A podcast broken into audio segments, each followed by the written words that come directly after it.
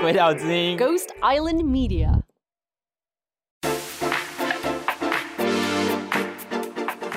而且很多时候，这个大使都是酬庸的啊，比如说他竞选有功，这每个国家都一样，不是只有我们啊。他对于这个这一任的总统助选有功，那他就有机会被派任到一个他喜欢的地方，他可以选择。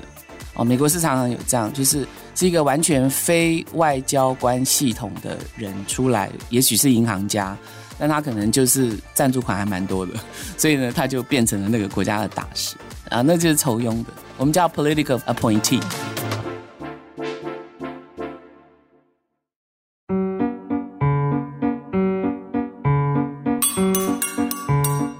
让我们欢迎大使夫人阁下莅临，各位贵宾。大家好，今天本人非常荣幸可以在这里与大家分享我的外交生涯。今天我所要讲的内容是，我要分享的。大使夫人，你还好吗？哎，拜托哎，卖给我带赛胡林好不好？我是 Jean，我是鬼岛之音的凯西。Jean，你准备好了吗？好哦，不能后悔哦。你来吧。先问你一个非常简单的问题：大使跟外交官有什么不一样？这很基础题耶。自己去 Google 吗？嗯，简单的来说啊，最基本的就是一个国家只能派出一个大使。那除了这个大使以外，其他人都叫外交官。所以大使也是外交官，但是外交官不一定是大使。所以简单来说，就是每个邦交国代表台湾的大使只有一位。但是在当地，其他的外交人员都叫外交官。是，全世界所有国家都是一样的。好，那想请问一下，外派的任期通常会多长？目前一般是外派一次是三年，但是可以在另外一个三年，就是连任一次，最多大概就是六年，但也有例外啦。那就是说，你六年之后你就要回国啊，待一段时间，你再派出去。或者是说你在外派的时候呢，你有可能是缩短时期，因为你可能突然被升官了，所以你要回来当次长啊，或者是所以你可能三年之内没有做完你就回来。那有的时候是成超过六年，因为你实在是不可或缺的那个人啊，这这个情况很少，但是有发生过。但好像你们是属于例外哦？没有，我们都是我我们呃在国外大概二十多年嘛，那这二十多年期间呢，就是有长有短，嗯。那很少是按照真的是三年三年的，所以你们曾经待过哪几个国家？嗯，我就不讲国家好不好？哪些地方？美国的美洲了哈，然后欧洲的，在就是亚洲跟南太平洋。所以你目前是现任吗？还是已经退休状态？对，我现在已经退休了，但是还是称为大使夫人，就是怎么讲，一日大使，终身大使的概念吗？一般墓碑上都是这样刻的。好，那我是想大概了解一下哦。这题稍微复杂一点点，但你就简单说明好吗？嗯哼，大使馆、领事馆、代表处和办事处有什么不一样？简单的来说，一般就是像总公司跟各地分公司的概念，但是大使馆跟总领事是对于有邦交的国家来说的，大使馆的分馆就叫做总领事或者是领事馆。那因为台湾比较特殊，我们有邦交的国家很少，所以在没有邦交的国家，我们就创造出了代表处与办事处。我觉得其实也还好，因为很多代表处之后就是征服了那些没有邦交的国家，也 OK 啊。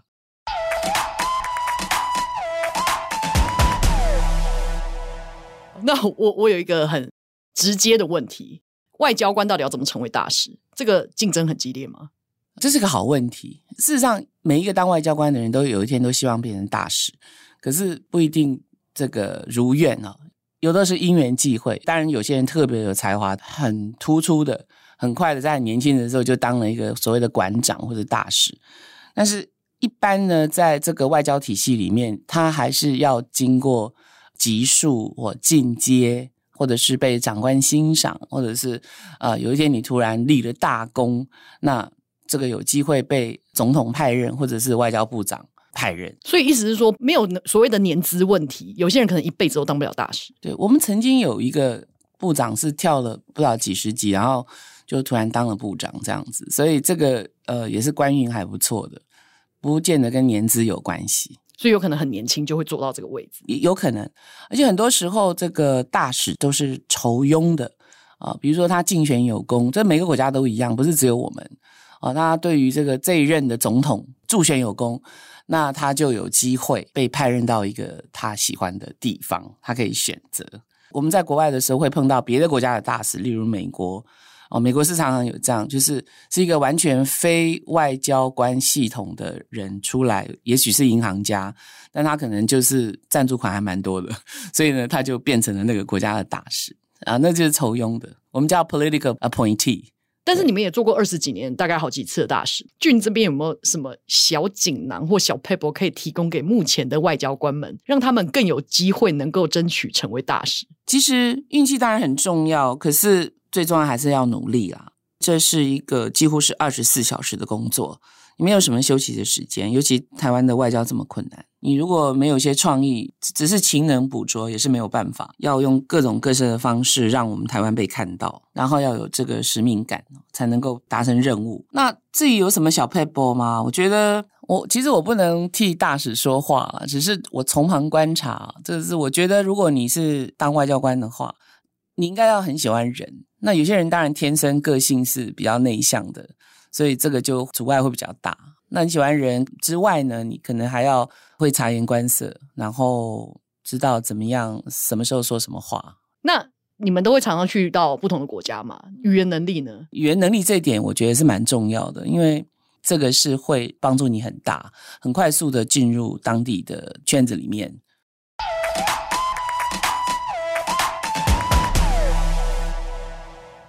是我记得你当时有提到一个很特别的，就是所谓运用资讯这件事情，这是什么意思？因为现在资讯真的是很泛滥哈，尤其是这个网际网路的时代。那外交官呢，他比较远古的时候，他们都靠资讯来达成很多的谈判啊，或者是一些预先的策略什么的。但是现在资讯这么多，其实他们如何整理，或者是运用这些资讯，或者是不会被假的讯息，或者是被误导他们的资讯所呃所影响的话，我觉得。这方面的运用是需要一点智能的，所以轻则影响自己的地位，重则有可能影响到国家整体的外交吗？有可能啊，如果你是被那种不正确的资讯所误导，你说不定就就断交了。听起来很严重。当然，有一个很关键的是，我刚刚一直没有提的，就是我觉得作为一个外交官，在外交生涯里面取得一个好的伴侣是还蛮重要的，贤内助，有帮夫运的。好，所以这是重点嘛？对，因为这个。这个职业其实蛮特别的，那你的老婆要牺牲的部分是很大的啊，就是你老婆可可能有职业，可可是因为你必须要外派，所以他就要跟着你去，他也必须要做外交的工作。那在国际间的外交界里面，通常都是以夫妻形式出现的。那另外一半当然不是只有人情立牌而已，他就是也还蛮重要的。所以一好，我为大家总结四个小撇步，第一个就是 EQ 高，察言观色。然后再来就是运用大量资讯的能力，然后再来是领导统一的能力，然后最后的重点就是娶个好伴侣，是吧？就百分之八十了，接下来就是运气，百分之七十，接下来三十就是靠运气。OK，所以三分 一分靠努力，三分靠啊一分靠努力，三分天注定，然后六分靠伴侣，是这样吗？